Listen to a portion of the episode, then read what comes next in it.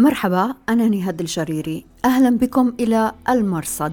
في هذا البرنامج نتابع أخبار العالم المظلم من الجهاديين إلى عالم الإنترنت المعتم والجريمة المنظمة. أهلا بكم في راديو وتلفزيون الآن. بودكاست على راديو الآن. أهلا بكم إلى حلقة هذا الأسبوع من المرصد. نغطي فيها الفترة من 29 أغسطس إلى 4 سبتمبر 2022 إلى العناوين. قاعدي سابق يقول من أفغانستان الأفغان يلومون المهاجرين العرب على مآسيهم. حساب أنباء جاسم ينشر صورة لسيف العدل في طهران. ماذا تريد قاعدة اليمن مقابل تحرير مختطفين من الأمم المتحدة؟ ونصرة الإسلام والمسلمين تنهي حصارا على قرية في مالي دام ثلاثة أشهر وتقول ما ظلمناهم. وضيف الأسبوع أبو حنظلة عضو سابق في القاعدة يعيش في أفغانستان يحدثنا عن حياة الشقاء التي يعيشونها وعن مدى كره الأفغان للمهاجرين العرب. وبإمكانكم الرجوع إلى نص هذه الحلقة في أخبار الآن دوت نت. بودكاست على راديو الآن. نشر موقع أنباء جاسم صورة قال إنها تجمع المصريين أبا الخير وأبا محمد مع سيف العدل في ناحية من نواحي العاصمة الإيرانية طهران. الحساب الذي كان أول من كشف عن قتل أبي محمد المصري في طهران في أغسطس 2020 قال إنه تحقق من الصورة ومن أنها التقطت في وقت ما قبل 2015 وهي السنة التي نفذت فيها صفقة التبادل الشهيرة بين القاعدة في اليمن وإيران وأطلق بموجبها سراح قياديين من طهران مثل أبي القسام الأردني وأبي خلاد المهندس وأبي الخير وطبعا سيف العدل وأبي محمد المصري. هذان الأخيران اختارا البقاء في طهران أو ربما العودة إليها. الآخرون ذهبوا إلى سوريا. أهمية الصورة هي أنها تظهر الرجال في حالة جيدة ولا يبدو عليهم أثر الإقامة الجبرية الذي من فك يتلمس به أنصار القاعدة مبررين لسيف العدل عيشه في طهران. أصر على أن يبقى آه، في حماية إيران سيف العدل. وقد نشر موقع أخبار الآن الجزء الثاني من سلسلة متلازمة طهران بعنوان سيف العدل كيف شق الرجل الثاني صفوف القاعدة. هذا الجزء هو استمرار للبحث في أثر العلاقة الإيرانية على القاعدة وكيف أن وجود سيف العدل في طهران قد يأخذ القاعدة إلى حيث تريد إيران. ولهذا شواهد كثيرة لا أقلها عدم تعرض القاعدة لأهداف إيرانية. ومن ذلك أيضا خطاب صهر سيف العدل مصطفى حامد أبي الوليد المصري عراب سيف وهو خطاب موالي لإيران ومبشر بثورة الخميني. في هذا الجزء الثاني شواهد على خطط سيف العدل لشق صف القاعدة من قبيل خلافه مع يوسف العييري زعيم التنظيم في السعودية وتوطيده علاقة القاعدة بالحوثيين في اليمن. بودكاست على راديو الآن نشرت الملاحم الذراع الإعلامية للقاعدة في اليمن فيديو قصيرا من أربع دقائق تقريبا يتحدث فيه مدير مكتب الأمن والسلامة التابع للأمم المتحدة في اليمن أكام سوفيول أنعم يناشد فيه المجتمع الدولي التدخل لتلبية مطالب المختطفين. أنعم وهو مواطن من بنغلاديش اختطف مع فريقه في أبين في 11 فبراير 2022 تحدث السيد أنعم عن ظروف احتجاز صعبة. I am facing serious health trouble. فلا يرون الشمس ولا يتوفر لهم العلاج اللازم خاصة وأنه يعاني من مشاكل في القلب. شدد أنعم على ضرورة أن يلبي المجتمع الدولي مطالب الخاطفين من دون أن يذكر تلك المطالب. وختم بتأكيد تاريخ التسجيل في 9 أغسطس الماضي. Following Nancy Pelosi visited Taiwan few days ago, وذلك بعد زيارة السياسية الأمريكية نانسي بيلوسي إلى تايوان وهو الحدث الذي شغل العالم تلك الفترة وفي هذا تثبيت وإثبات لتاريخ التسجيل. الدكتورة إليزابيث كاندل الباحثة في جامعة أكسفورد والخبيرة في شؤون اليمن تساءلت لماذا يطلقون المناشدة بعد ستة أشهر من الاختطاف؟ وتعتقد أنه ربما يكون لهذا علاقة بمحاولات الانتقاص من إنجازات الجنوبيين في اليمن. القاعدة في اليمن تضع نصب عينيها قتال السعودية والإمارات متجاهلة عن خاطر قتال الحوثيين. بودكاست على راديو الآن. نشرت الزلاقة الذراع الإعلامية لجماعة نصرة الإسلام والمسلمين في مالي أنهم رفعوا الحصار عن قرية بوني وسط البلاد الذي استمر ثلاثة أشهر تقريباً. في بيان يبررون فيه تجويع قرية لا حول لها ولا قوة قالوا إنهم ضربوا الحصار في مايو الماضي بسبب مساندة أهل القرية لقوات الفاغنر الروسية التي حلت محل القوات الفرنسية المنسحبة. وسائل إعلام محلية قالت إن الحصار رفع بعد مفاوضات بين وجهاء القرية وقرى مجاورة والكتيبة المحاصرة التابعة لجماعة نصرة وبعلم الجيش المالي. وأوضحت أن الكتيبة المحاصرة تأثرت أيضا من الحصار لاعتمادهم على مستلزمات يؤمنها التجار المحليون. بودكاست على راديو الآن. نشرت قناة فضع عباد البغدادي والهاشمي المناهضة لداعش أن حساب مؤسسة الدرع السني التابع لما يسمى إنتاج الأنصار وهو إعلام رديف لتنظيم داعش نشر مطلع الشهر صورة يقول إنها للمتحدث السابق أبي حمزة القراشي المهاجر قناة فضح عباد البغدادي أشاروا إلى أن الصورة لم تنشر مسبقا في إعلام داعش الرسمي منوهين إلى أن إنتاج الأنصار تعتبر من أكثر الملتزمين بتعليمات ديوان الإعلام المركزي لداعش وعليه تتساءل قناة فضح عباد البغدادي إما أن الصورة حقيقية وإعلام داعش الوفي صار يتخبط ويرتجل أو أن الصورة غير حقيقية. بعد ثلاثة أيام تقريبا قالت القناة إن مؤسسة الدرع السني حذفت الصورة. في المحصلة تعتبر قناة فضح عباد البغدادي ذاك كله محاولة للتغطية على فضيحة التكتم على قتل أبي حمزة في ضربة جوية في 7 نوفمبر 2021 وادعاء التنظيم أن الرجل قتل مع الخليفة المزعوم أبي إبراهيم في أطمة في شباط 2022 بودكاست على راديو الآن. أثارت إعادة فتح كنيسة اليعقوبية في جسر الشغور جنوب غرب إدلب حفيظة السوريين في مناطق هيئة تحرير الشام بل وأبعد من ذلك. معارضو الهيئة من ثوار وقاعديين وحتى مسيحيين اعتبروا ما حدث محاولة أخرى لتلميع الهيئة أمام الغرب. حسابات معارضة تناقلت على التليجرام تغريدة للناشطة سميرة سليمان وهي مسيحية. قالت فيها إن ما حدث في افتتاح الكنيسة كان احتفال للجولاني زعيم هيئة تحرير الشام حتى يقول الغرب ها شوفوني. مشيرة إلى أن الهيئة هي من طرد المسيحيين من المنطقة وتسأل هلأ شو عدم بدأ؟ هذا الشيء صورة للغرب فقط. حساب أبو يحيى الشامي وهو من طلبة العلم المناهضين للهيئة وكان شرعيا في الماضي معهم علق يوجد فقط صنف واحد من الناس ينكرون ويتنكرون هم مريدو قيادة هيئة تحرير الشام. وفي نفس الإطار أشارت حسابات مثل مزمجر الثورة السورية إلى التناقض في سلوك الهيئة. يقول الحساب عندما افتتح الجيش الوطني كنيسة في رأس العين لم يبقى شرعي من الهيئة إلا وكفرهم.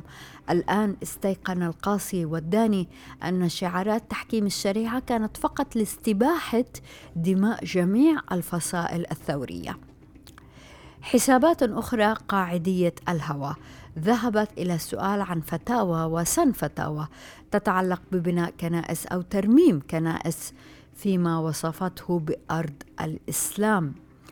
إدارة المناطق المحررة في الهيئة نشرت توضيحا قالت فيه إن سكان هذه البلدات جزء من المجتمع لهم حقوقهم وكذلك عليهم واجبات وإن ما أثير حول إعادة تفعيل الكنيسة كان ضمن مناسبة خاصة بمسيحيي المنطقة وهو الأمر الذي قام بعضهم بنشر صوره عبر وسائل الإعلام دون سابق تنسيق منوهين إلى أن إدارة المنطقة التقت بالوجهاء من المسيحيين للتأكيد على الالتزام بالسياسة العامة. بودكاست على راديو الآن. أهلا بكم دائما في راديو وتلفزيون الآن بعد عودة طالبان إلى كابول أخذ الجهاديون في الشرق يبشرون لحكم طالبان ويعتبرون أفغانستان قبلة وربما مستقرا ومقاما لهم لكن هل سيرحب الأفغان بهم إنهم شدوا الرحال إلى كابول وكندهار؟ طالبان رسميا يقولون إنهم لا يريدونهم والأفغان شعبيا لا يتحرجون اليوم من التصريح بأن العرب المهاجرين هم المسؤولون عن مآسيهم طوال العشرين عاما الماضيه على الأقل. التقيت عبر تطبيق زوم مع عضو سابق في تنظيم القاعدة كان يعمل مسؤولا عن الإداريات في ولاية بختنخوا. ترك التنظيم منذ 2015 التقيته عبر طرف ثالث. شريطة ألا نفصح عن اسمه أو بلده وأن نغير صوته ونغطي وجهه وسمح لنا فقط بمخاطبته بأبي حنظلة وذلك تخوفا من طالبان وحفظا لأمنه وأمانه بدأت بسؤاله لماذا وافق أن يجري هذا الحوار معنا؟ أه وافقت من أجل أنا أريد أن رسالتنا تصل وكل من متضرر يعني من من هذه الحوادث التي حصلت فأردنا ان أن نوصل رسالتنا ونظهر موقفنا حتى الجميع يعرف ما هو موقفنا حاليا. أبو حنظلة قلت حضرتك أنك في المنطقة القبلية الحدودية كيف وصلتم إلى هناك منذ عودة الإمارة العام الماضي؟ آه نعم آه آه كان كان لدينا خيارين بعد خروجنا من قبائل باكستان آه الخيار الأول الخيار الأول المجيء إلى المناطق الحدودية في أفغانستان المجاورة لحدود باكستان. وكان ذلك أسهل لنا لأن الحكومة الأفغانية كانت ليس لها سيطرة على هذه المناطق. والخيار الثاني الذي كان لدينا الذهاب إلى سوريا لتواجد تنظيم القاعدة هناك. فالأكثر اختار الذهاب إلى سوريا وكان هذا الخيار صعبا لنا. أسر بعض الشباب أسر بعض الشباب في إيران في وقت ذهابهم وغيرها في إيران وغيرها ووصل البعض بعد مشقة إلى هذه المناطق هلا أبو حنظلة بعد عودة الإمارة كيف وصلتم إلى المناطق القبلية الحدودية؟ نعم نحن أنا وضحت لك أننا جئنا إلى المناطق هذه قبل قبل الاتيان الاماره الإسلامية في أفغانستان. بعد بعد العمليات التي قامت بها الحكومة الباكستانية القوات الباكستانية في قبائل باكستان. فوقتها عندما خرجنا من هناك فكان لدينا خيارين كما قلت.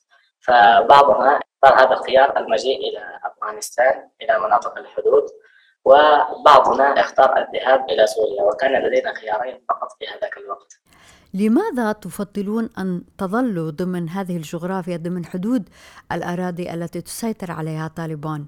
ليس لدينا حل غير هذا، ليس لدينا حل غير هذا ونحن الآن في محاولات مع الإمارة الإسلامية أن يأذنوا لنا بالبقاء هنا وأن نعيش حياة عادية وأن يأذنوا لنا بالبقاء هنا لكنهم لكنهم إلى الآن لن يأذنوا لنا بشيء مثل هذا ونحن أيضا في محاولات إن فتح لنا طريق إلى أي بلدة أخرى فنحن مستعدون الذهاب إليها والبقاء هناك كمدنيين عاديين وتستمر حياتنا حياة طبيعية عندما عاد طالبان العام الماضي إلى كابول هل توقعتم أن يتغير حالكم إلى الأفضل؟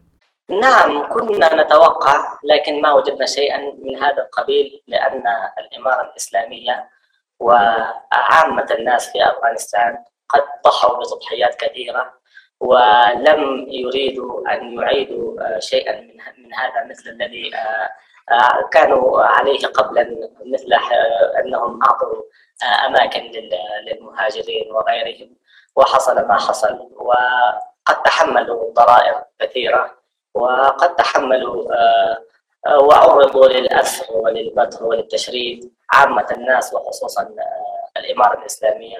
طالبان حركة طالبان حركة طالبان. فتعرضوا لكثير من هذه المخاطر. فلهذا فلهذا السبب هم لم يأذنوا لنا بشيء من هذا. لم يأذنوا لكم بماذا أبو حنظلة؟ لم يأذنوا لنا بالبقاء هنا ولن يأذنوا لنا ولن يقبلونا هنا ولن ولا يريدون أصلا أن يبقى أحد من المهاجرون. آه، في في أرضهم وفي أفغانستان. فنحن الآن في محاولة معهم وإن فتح لنا الطريق إلى أي منطقة أخرى أو أي بلدة أخرى. وقبلنا أحد كلاجئين فنحن مستعدون أن نذهب ونبقى ونعيش حياتنا حياة طبيعية كنت حكيت لي آه، أثناء الإعداد لهذه المقابلة أنه ذبيح الله مجاهد المتحدث باسم طالبان وجه لكم رسالة. ماذا كان فيها؟ وصلنا شفويا طبعا وصلنا شفويا أنه كان صار معه لقاء. فهو أيضا يعني أكد هذا وقال نحن لن نأذن ولن آه، نسمح لأي أحد من المهاجرين أن يبقى هنا في أرضنا أو يستخدم أرضنا لأي مقصد ما فلن نسمح بهذا الشيء. فوصلتنا هذه الرسالة شفويا. لكن هل ممكن أن يقبلوكم مواطنين عاديين؟ إلى الآن فلا إلى الآن فلا. فنحن في محاولات معهم لكن الأمل قليل جدا لأننا إلى الآن لم ننجح في أي شيء معهم من هذا القبيل. فحاليا آه، لا نتوقع أنهم آه، يوافقون بشيء من هذا. بل نحن أيضا طلبنا منهم نحن طلبنا منهم أيضا أننا بأنفسنا لا نستطيع أن أن أن نكلم الدول الأخرى حتى يقبلونا مثلا كلاجئين سياسيين فطلبنا منهم هذا الشيء أنهم بنفسهم يعني يرددوا لنا هذا الشيء لأننا نحن هنا الآن آه، تقريبا في ورطة وفي أزمة فطلبنا منهم أيضا هذا الشيء لكن لم يأتي أي رد منهم على على على هذا الشيء يعني لن يجاوبونا بشيء. أبو حنظلة أنت يعني هاجرت مع والدك وكنت طفل أمضيت عمرك في أفغانستان ما المشكلة في أن يعتبركم طالبان مدنيين عاديين؟ هي المشكلة كما ذكرت أن آه، في الماضي كان هنا مهاجرون وقاموا ما قاموا به وهؤلاء القوم آه، العامة الناس وخصوصا آه، حركة طالبان واجهوا كثير من الأزمات والمشاكل من الأسر والبتر وشردوا والجميع يعتقد أن كل هذا حصل بسبب المهاجرون وخصوصا تنظيم القاعدة في في أفغانستان بسبب وجودهم في أفغانستان. فهم لا يريدون يكررون نفس الخطأ أن يسمحوا لمجاهدين تنظيم القاعدة أو غيرهم أو يسمحوا لأي أحد أن يبقى في أرضهم ويستخدم أرضهم وهم يتلقون الخسائر ويتحملون ويتحملون الخسائر. أبو حنظلة يوجد شباب عرب مسلمين ذكور وإناث حقيقة يريدون الهجرة إلى أفغانستان إلى حيث إمارة طالبان ماذا تقول لهم؟ أنا أنصح إلى كل من يريد المجيء إلى هذه الأراضي أو إلى أفغانستان فألا يأتي هنا لأنه أولا لم يبقى جهادا في أفغانستان. وثانيا الإمارة الإسلامية لن تأذن لهم في أي صورة وفي أي حال من الأحوال أن يأتوا هنا ويبقون هنا في في هذه البلد. وهم الإمارة الإسلامية ليس بضرورة لأحد من هؤلاء. وكما ذكرت أن هنا لم يبقى جهادا في هذه البلد. لكن تنظيم القاعدة والمجاهدين العرب كان لهم دور في الدفاع عن أفغانستان. وقيل لي أن طالبان لن تترك المهاجرين هكذا. ما رأيك؟ آه نعم. آه هذا هو كلام لكن الواقع ما نحن نراه. أما أن القاعدة آه فهذا قليل لعله قليل من الناس يعتقدون هذا الشيء. أما الواضح والصريح وأما عامة الناس والجميع يعتقد أن كل ما حصل في أفغانستان من تشريد العوام وغيره وكل الضرائر التي لحقتهم بسبب آه، المهاجرون والتنظيمات الجهادية التي كانت تتواجد آه، في الإمارة الإسلامية آه، قبل سقوطها المرة الأولى. قلت إنكم في ورطة وأزمة الآن. نريد أن نفهم حقيقة كيف تقضون أيامكم؟ كيف هي حياتكم الآن في أفغانستان؟ نحن حياتنا هنا من يوم أن جئنا من من باكستان بعد بعد ما قامت القوات الباكستانية حملات على القبائل ونفذت العمليات على القبائل فاضطررنا للخروج من هناك. فمن يوم ما جئنا إلى وقتنا هذا من يوم ما جئنا إلى وقتنا هذا فنحن نعيش آه، بالخفية. نتنقل من بيت إلى بيت وبيت بيوت, بيوت مهجورة هنا في القبائل ومن خيمة إلى خيمة. فنتنقل بهذه الطريقة وحتى يعني بعدما جاءت الإمارة الإسلامية وتولد الأمر هنا في هذه البلاد فالأمر صار أصعب لنا من الماضي لأن الحكومة الماضية فما كان لها تواجد في هذه المناطق ما كانت مسيطرة على هذه المناطق. أما الإمارة الإسلامية الآن بالعكس متواجدة هناك بكثرة ومسيطرة على المنطقة بالكامل. فالوضع الآن صار صار أصعب لنا من الماضي. لكن قد يقول قائل بأنه هندامك مرتب لا يوحي بأنك شخص مشرد. صحيح كلامكم صحيح لكن أني الآن ابتعدت من المنطقة قليلا شيئا ما وجئت آه، لكي أتمم اللقاء معكم. فلهذا السبب لعلي أنكم تروني بهذه الصورة. وكان من اللازم أني أختار هذه الصورة حتى أصل إلى هذا المكان حتى يتم معكم اللقاء والحوار. أبو حمدلة حدثنا عن والدك رحمه الله. كيف كان أبا ومقاتلا؟ كيف جاء إلى أفغانستان وأنت طفل صغير؟ نعم والدي جاء هنا إلى أفغانستان آه، أيام قتال الروس في أفغانستان. آه، مثلما جاء هنا كثير من من الجهاديين جاء وقتها. وبقينا هنا في أفغانستان وعند انتهاء آه، قتال الروس. فبقينا فترة بسيطة في باكستان لكن الحكومة الباكستانية أيضا بعدها بدأت آه، بدأت أن تخرجهم من باكستان وبدأت أن تأسرهم وتسلمهم إلى بلادهم. فاضطررنا أن نرجع إلى أفغانستان. وهذا الكلام قبل الإمارة الإسلامية الأولى. فعندما كنا نعيش هنا ونبقى هنا وفي هذاك الوقت كانت الأوضاع كانت يعني جيدة شيئا ما في هذاك الوقت. ما كان هناك ضغوطات في أفغانستان وأسر ومسك. فجاءت الإمارة الإسلامية ورحبت بنا ورحبنا بهم وكنا نبقى آه، يعني حياة طبيعية. وما كان يواجهنا أي خطر. وكان لدينا الحرية الكاملة. لكن بعدما آه، حصل في أفغانستان وقامت به آه، المنظمات هنا في أفغانستان وجاءت الحملة الأمريكية على أفغانستان الغزو الأمريكي على أفغانستان. فبعدها أوضاعنا بدأت آه، تذهب إلى طرف آه، الأسفل والسيء. فاضطررنا أن نرجع إلى باكستان مرة أخرى. ووالدي آه، طبعا هو لم يخرج من أفغانستان وقتل في عام 2004 في غارة جوية. نحن كنا في باكستان وبقينا في باكستان إلى أن قامت القوات الباكستانية بعمليات في القبائل وكنا نبقى في القبائل طبعا هناك. إلى أن قامت القوات الباكستانية بعمليات في القبائل فاضطررنا أن نرجع إلى أفغانستان وبعضنا يذهب إلى سوريا وبعضهم أسروا في إيران وغيرها وبعضهم وصلوا لكن كان أمرا شاقا يعني الذهاب إلى سوريا.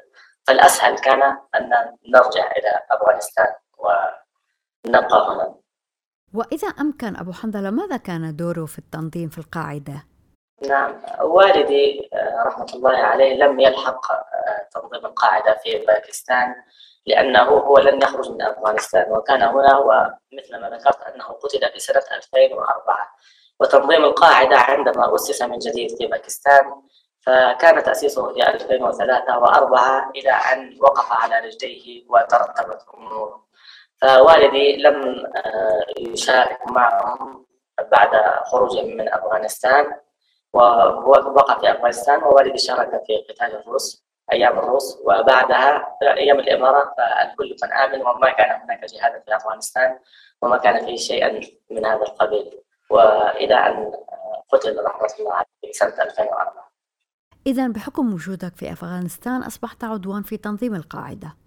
نعم كنت آه، من سنة 2004 إلى سنة 2015 آه، كنت آه، نعم في تنظيم القاعدة وكنت مسؤول الإداريات لمحافظة خيبر بختونخوا في باكستان وماذا يعني هذا؟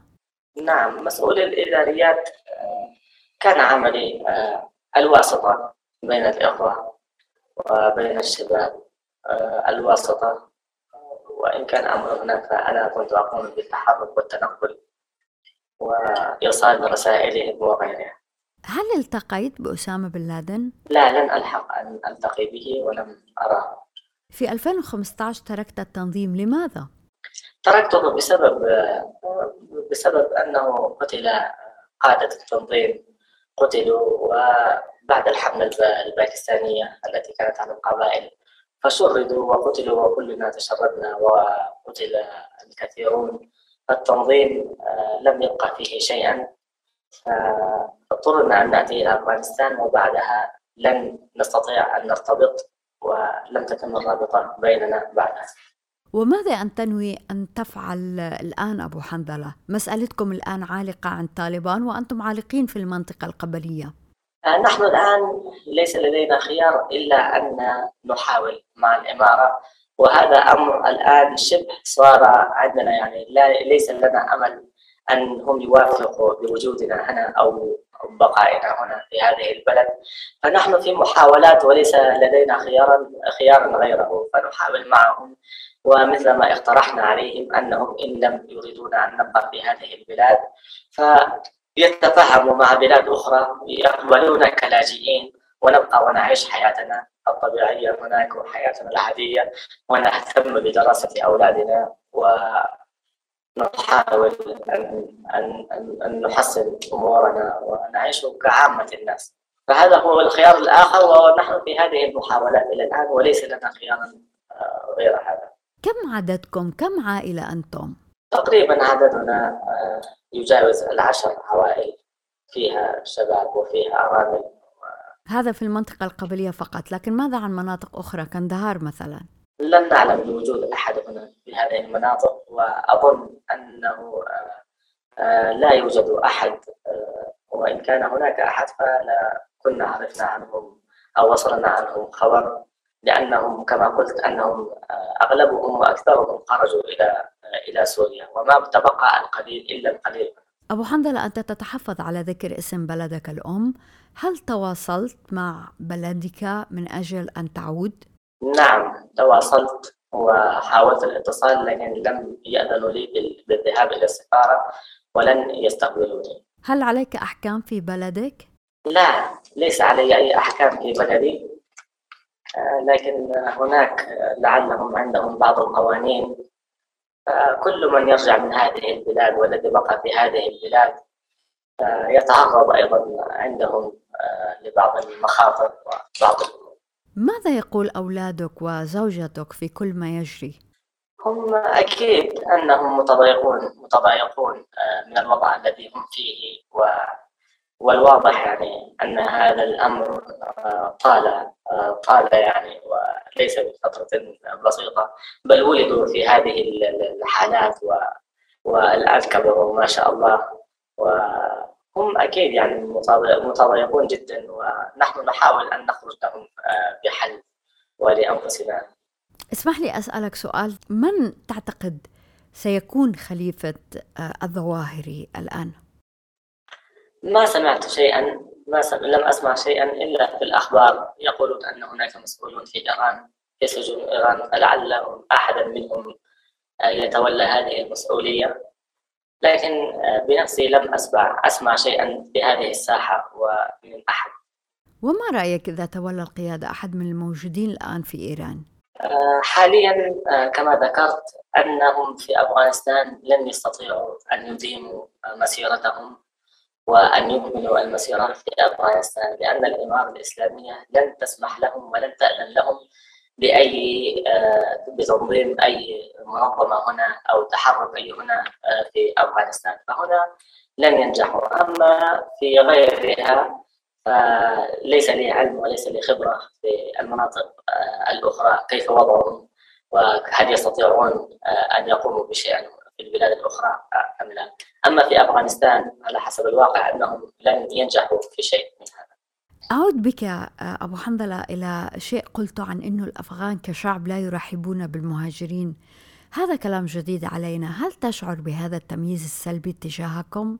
نعم نعم نعم بل نسمع كثير آه، آه، من الكلام آه، وهم الجميع يعتقد هنا عامة الناس وغيرهم وحتى مسؤولين الطلبة هم يعتقدون أن كل ما جرى هنا وكل ما حصل وكل ما لحقهم من ضرر فهو من سبب المقاتلين المهاجرين الذين كانوا يتواجدون في أفغانستان ونفذوا عمليات من داخل أفغانستان ولحق الضرر للجميع لعامة الناس وغيرهم. آه، أبو حنظلة شكرا جزيلا. أنا اكتفيت. إذا بتحب حضرتك أنك تضيف أي شيء.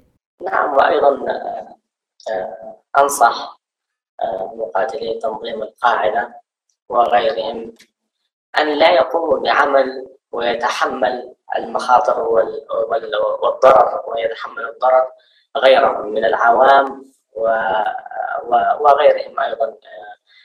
من من الحكومات وغيرها. فأنصحهم أن لا يقوموا بأي عمل مثل هذه الأعمال ويتحمل الباقي آه، الاضرار آه، وأيضا أنصحهم أن يطيعوا ولاة أمور المسلمين بالحكمة والبصيرة.